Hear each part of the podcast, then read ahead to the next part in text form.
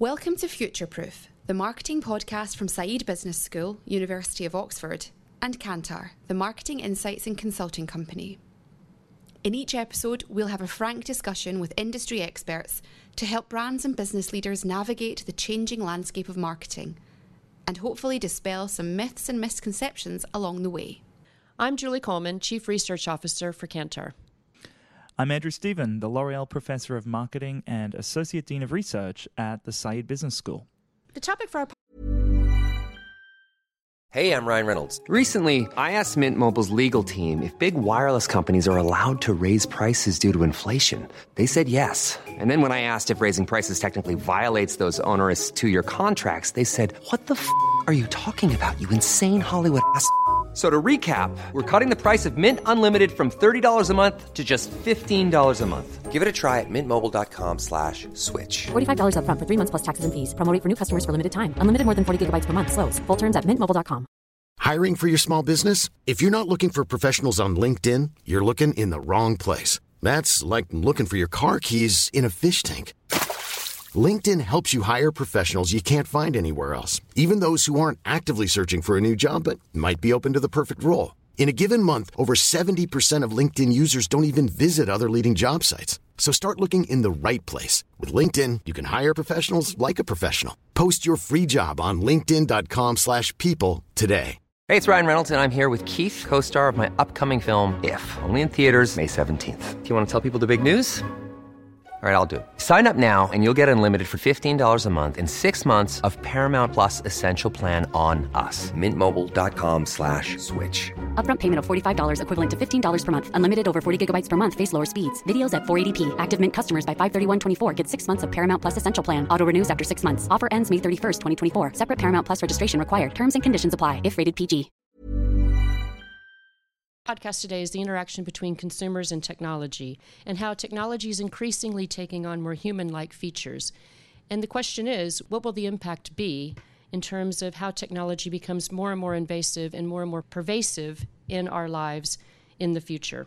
So, our guest today is Dr. Rhonda Hadi, who's an associate professor of marketing at the Said Business School at the University of Oxford, and and and um, one of my colleagues. Uh, Rhonda does some really fascinating research on um, this this topic of the intersection of consumers and technology, and and thinks a lot about um, sensory marketing, but in this sort of tech-enabled digital uh, world in which we all now live. So, Rhonda, welcome to the podcast. Thanks for joining us. The question I sort of wanted to kick off on was if we think about what Julie was saying in terms of technology getting more human, and, and that's you know interactive for, for consumers. If we start with one of those aspects, and it's voice. So Kantar Consulting, for example, um, put out some research recently that uh, that predicted by 2021, 1.8 billion consumers around the world are going to be using voice assistants uh, and, and those types of devices. So Alexa, Siri, etc. So that's pretty massive market penetration of that technology and that type of interacting with technology in a pretty short period of time. So with with that in mind, what does what does this mean? Is is voice just another interface, just as we've had and do have typing and, and touch and gestures, or is there something more to voice uh, at, at, this intersection of consumers and technology? First, I think it's important to realize that conversation and the art of conversation, all of history has been designated for interpersonal interactions. So we speak to our loved ones, we speak to friends, we speak to colleagues, and now all of a sudden we're speaking to products. And so that in itself is a pretty major shift and leads us to personify these devices uh, in ways we haven't in the past, particularly when those voices sound like humans do. And this might affect consumers in a few different ways.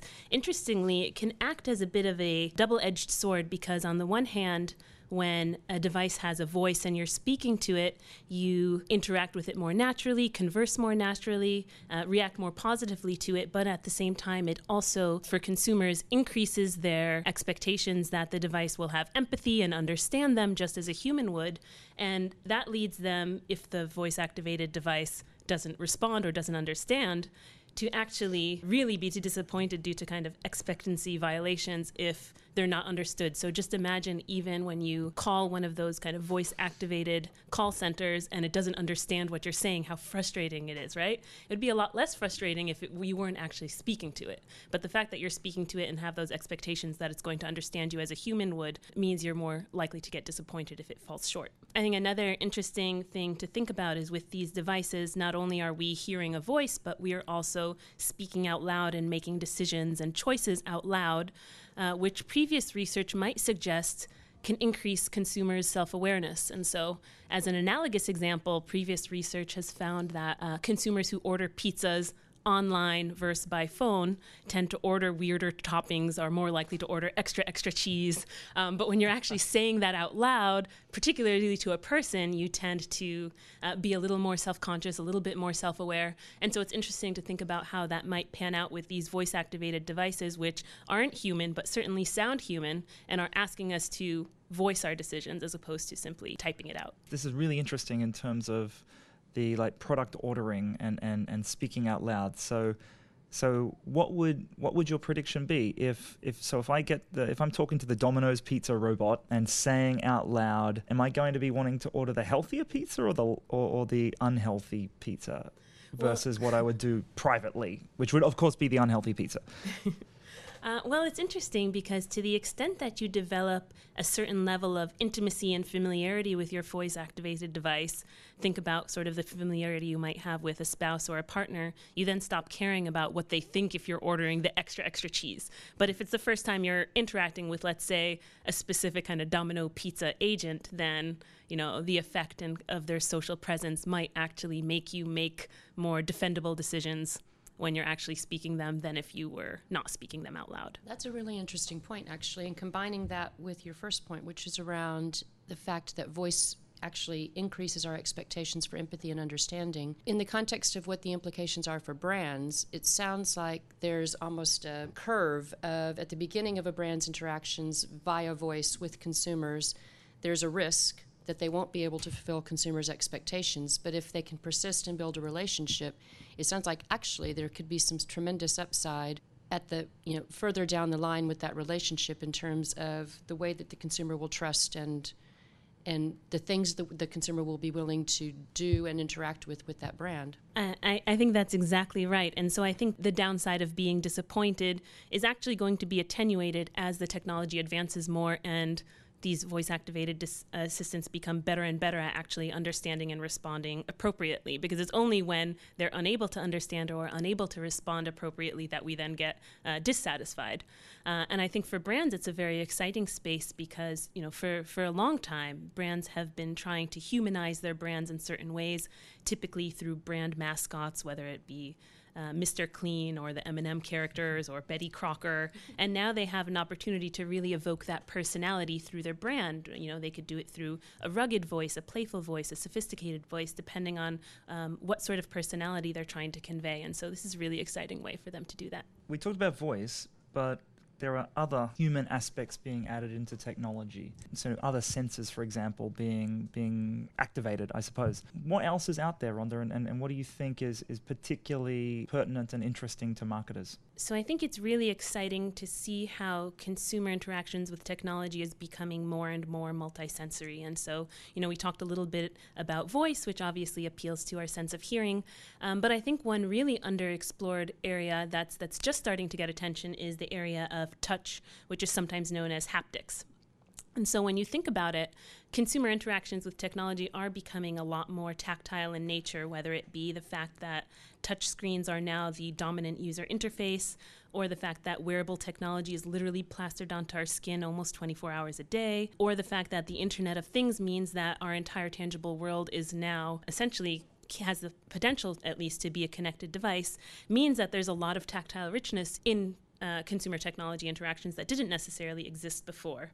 Uh, and I think some brands and some products are doing interesting things with this. So, one example of the sense of touch being used in an interesting way is uh, the HAPIfork, which is a fork that buzzes if you're eating too quickly to remind you to slow down and eat more slowly. Um, another example is the Lumo sensor, which is a clip on sensor where if you slouch, it buzzes to tell you to sit back uh, straight or stand up straight. And so, in these ways, kind of technology is almost acting as this coach by actually physically nudging us um, in a certain way. In some of my own research, I've found that people interpret messages that come accompanied with touch, even if it's through ba- a basic vibration, uh, that people interpret those messages more positively. They feel like the sender cares more than if it came with just a basic beep for example. And that's because there's something about the sense of touch that's really uniquely associated with intimacy, because typically, while you can see or smell or hear somebody from a distance, our sense of touch usually requires somebody to be within our peripersonal space. And so there's this association with touch and closeness that really the other senses can't necessarily evoke. And so that makes it really powerful in shaping consumer responses. One last example uh, I'll mention in terms of new ways brands are evoking touch through technology is the use of haptic feedback in some mobile advertising. And so some brands have begun experimenting with how they can uh, use the fact that now we're holding phones in our hands all the time to add a haptic component to advertising and storytelling. So whereas screen sizes are getting smaller and people often have mobile phones on silent and there's kind of a reduced ability to communicate visually or auditorily. You know uh, stoli vodka for example has mobile ads where you actually feel your phone shake when the woman shakes a cocktail. Uh, or there are ads uh, for the uh, the television show homeland where you actually feel every explosion in your palm through the phone's act, uh, haptic actuator and so these are ways that um, we're kind of adding a new dimension of storytelling, not just through ads, because this has been done in gaming for a long time, but uh, hadn't really been done in advertising before. So you've said that the um, that the sense of touch in your research has has shown that there's a more positive reaction to touch versus voice. You know, when it comes to a brand using touch in its advertising or in its interactions with consumers. Does it tap into any other emotions, or does it help to make the brand feel more salient? Does it how else what else could a brand tap into or what could they expect from the use of touch well it's really interesting because in some research that i've started doing with one of my uh, co-authors we've found that while touch generally exerts positive effects because it's so linked to closeness and intimacy if it's being evoked by kind of a stranger brand, an unfamiliar brand, or a brand that you don't like as a consumer, then it actually has this polarizing effect where you feel like it's very invasive that you've been, you know, quote unquote touched, whether that be through uh, haptically augmented advertising or through other means. It's generally been said that we currently are living in a kind of touch starved world where the majority of consumers feel touch starved because so many of our interactions happen digitally. We react to touch positively most of the time, but not necessarily to kind of a stranger's touch or to kind of creepy touch. Let's go back to a point you mentioned earlier around empathy. And, and, and in some sense, how technology is not there yet with empathy. But, but how could we get to that point where whether it's robots or it's software or it's a combination, can um, can be empathetic for consumers, and, and what would the implications of that be? I'm Sandra, and I'm just the professional your small business was looking for. But you didn't hire me because you didn't use LinkedIn jobs. LinkedIn has professionals you can't find anywhere else, including those who aren't actively looking for a new job but might be open to the perfect role, like me. In a given month, over 70% of LinkedIn users don't visit other leading job sites. So if you're not looking on LinkedIn, you'll miss out on great candidates like Sandra. Start hiring professionals like a professional. Post your free job on linkedin.com/people today. Hey, it's Ryan Reynolds and I'm here with Keith, co-star of my upcoming film If, only in theaters May 17th. Do you want to tell people the big news? Right, I'll do. Sign up now and you'll get unlimited for $15 a month in six months of Paramount Plus Essential Plan on us. Mintmobile.com slash switch. Upfront payment of $45 equivalent to $15 per month. Unlimited over 40 gigabytes per month. Face lower speeds. Videos at 480p. Active Mint customers by 531.24 get six months of Paramount Plus Essential Plan. Auto renews after six months. Offer ends May 31st, 2024. Separate Paramount Plus registration required. Terms and conditions apply if rated PG. Well, I think we're living in really exciting times in that developments with artificial intelligence are starting to incorporate emotional intelligence as a, a core competency. And so, um, for example, whether it be through uh, facial recognition, being able, to, a robot's now able to kind of recognize the mood that the person it's interacting with is in and respond to that accordingly, or even one sort of relatively more famous robot, which is a robotic seal named Paro, has uh, tactile, audition, temperature, posture sensors so that it can really understand the human it's interacting with and respond in ways that human would prefer and get better and better over time through machine learning. So I think, you know, if we define empathy as the ability to understand a human, um, we're you know, robots are, are, are, pretty much there. They're getting better and better. Um, it's really, uh, I think, a little more difficult for them to sort of convey that in a convincing way. Maybe that's where uh, there's still room for, for a lot of improvement. Um, but in some cases, there are apps that are better at identifying people's facial expressions, for example, than other humans are. Uh, and so you could argue that if, you know, if by the kind of strict definition of empathy, actually, you know, robots right now can be even better than humans. Um, I think it's really interesting to sort of think about how senses might play a role in establishing closer consumer robot interactions. And uh, as I mentioned with the robotic seal Paro, uh, it's it's typically been used currently in hospitals uh, and uh, elderly homes to help patients who have been suffering with depression and dementia, who even though they may struggle to kind of relate to other human nurses, have been kind of pouring out their entire life stories to Paro, this this robotic seal. Um, and what's interesting when you see patients interact with Paro, you know, they stroke him, they hug him, and you can see how, despite all his intelligence, and I think right now he costs about five thousand uh, dollars, despite all, all, his intelligence, there's this appeal in just really snuggling um, uh, with him. And you know, and typically when we think of robots, we think of these very cold cold metal objects, but that doesn't necessarily need to be the case. And actually, the sense of touch can kind of convey that this is a warm, sentient being um, in a way that you know, you probably wouldn't see people cuddling with this robot if it was uh, metallic. It's interesting that you say that because some of the research that we have done, um, that actually JWT Mindshare and Kantar did around voice assistants um, in the last year or so, showed that a surprising number of people, I think in the 40 percent range, 40 to 50 percent range, have told Alexa they love her. And that a surprising number of consumers actually say one of the key reasons they like having a voice assistant is because they feel like that assistant is there when they come home and they're tired or depressed or sad, and, and, and Alexa or Siri can cheer them up.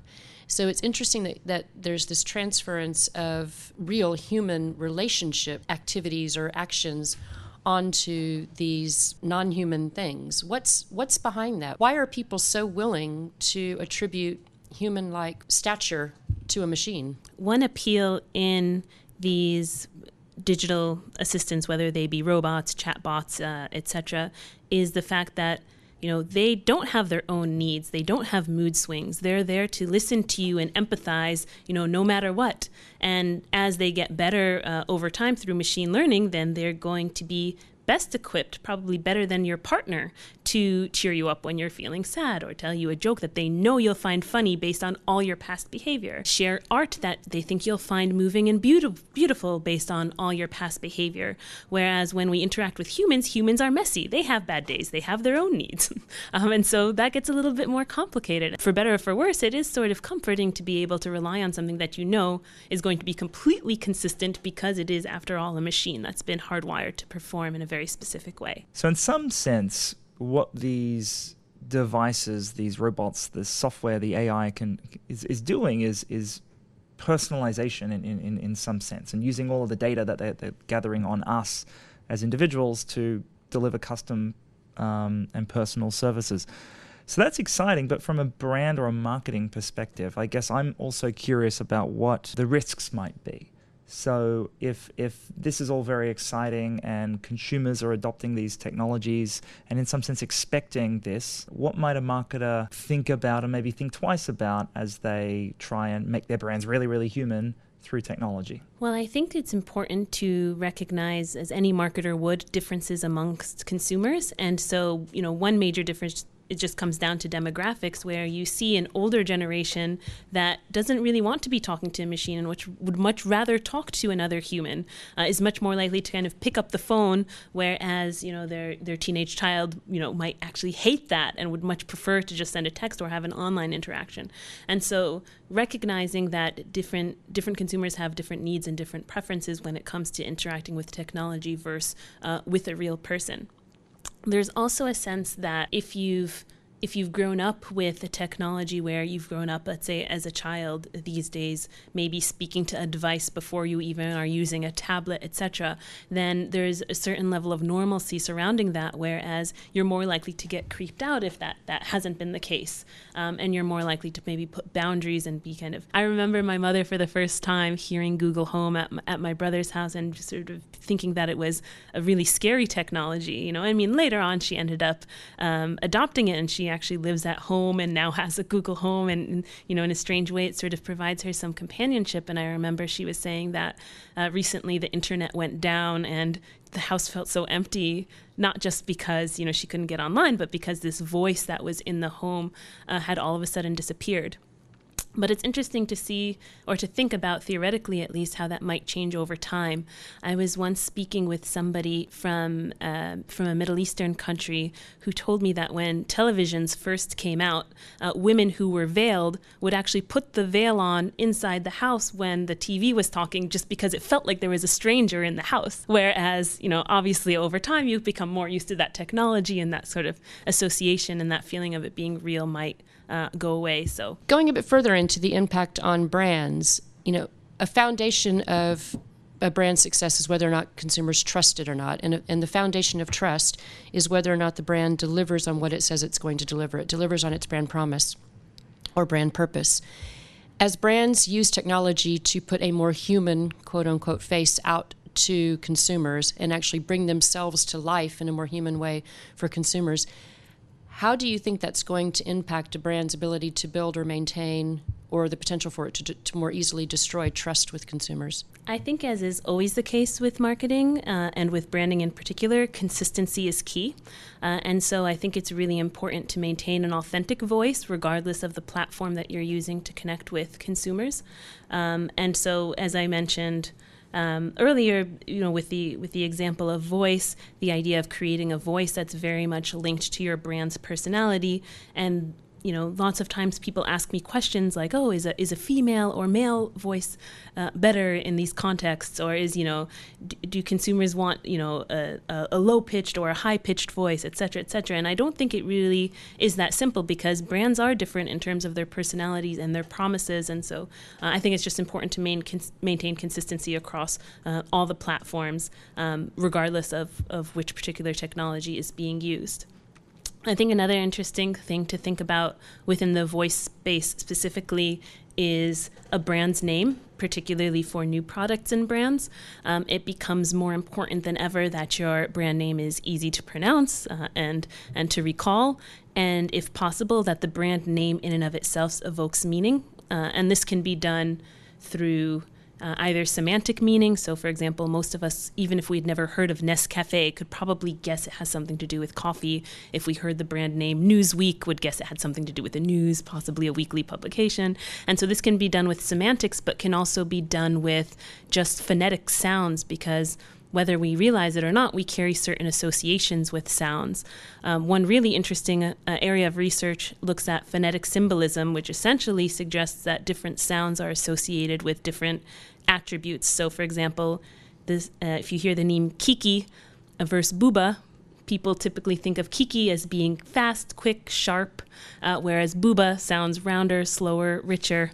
Uh, and so if you kind of think about those back vowels like oo, o, and what meanings that convey, the, what meanings those convey, versus sounds like e and what meanings th- those convey, it can shape the decisions you make in terms of product naming and uh, brand names. So when we think about pitfalls uh, or potential things marketers should be worried about with uh, these sorts of interactions, I, am linking this now to some research you and I are working on with some colleagues at Oxford around chatbots and in a customer service context. So, so perhaps you want to speak a little bit to that because I think that gets at this double edged sword point that you raised earlier. It's really interesting because what we're finding is that, of course, if you're a company and you do have a chatbot um, uh, service, you can, if you'd like, incorporate an avatar so that consumers actually feel like they're talking to a persona, uh, or choose not to.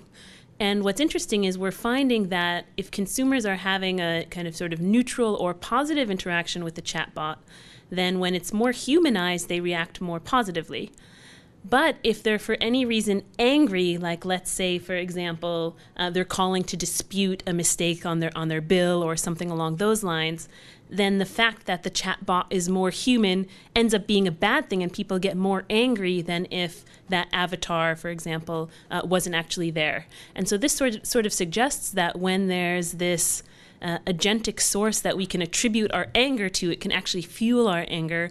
Whereas if it wasn't there, anger might be a little bit more muted. And so for companies and brands, that might suggest that in service situations uh, where, for example, people are trying to learn more about product attributes or about delivery times or something along those lines where it's more exploratory, having a human like avatar may in fact be a good thing. Whereas if it's a complaint center or something along those lines, adding that avatar might actually backfire. So would you say that that, that same idea applies to the potential upside and potential downside for brands just in general if the brand is actually putting a more human like face on itself does that amplify the ups and amplify the downs? Absolutely. And so I think as long as you're doing everything right, humanizing the brand is always going to be a good thing. But I think for most brands, it's not always as, as easy as that. And it's, you know, there are some times that you're going to uh, disappoint consumers. And I think if you're able to anticipate the situations where that might be the case, as I mentioned before, with something like a complaint center,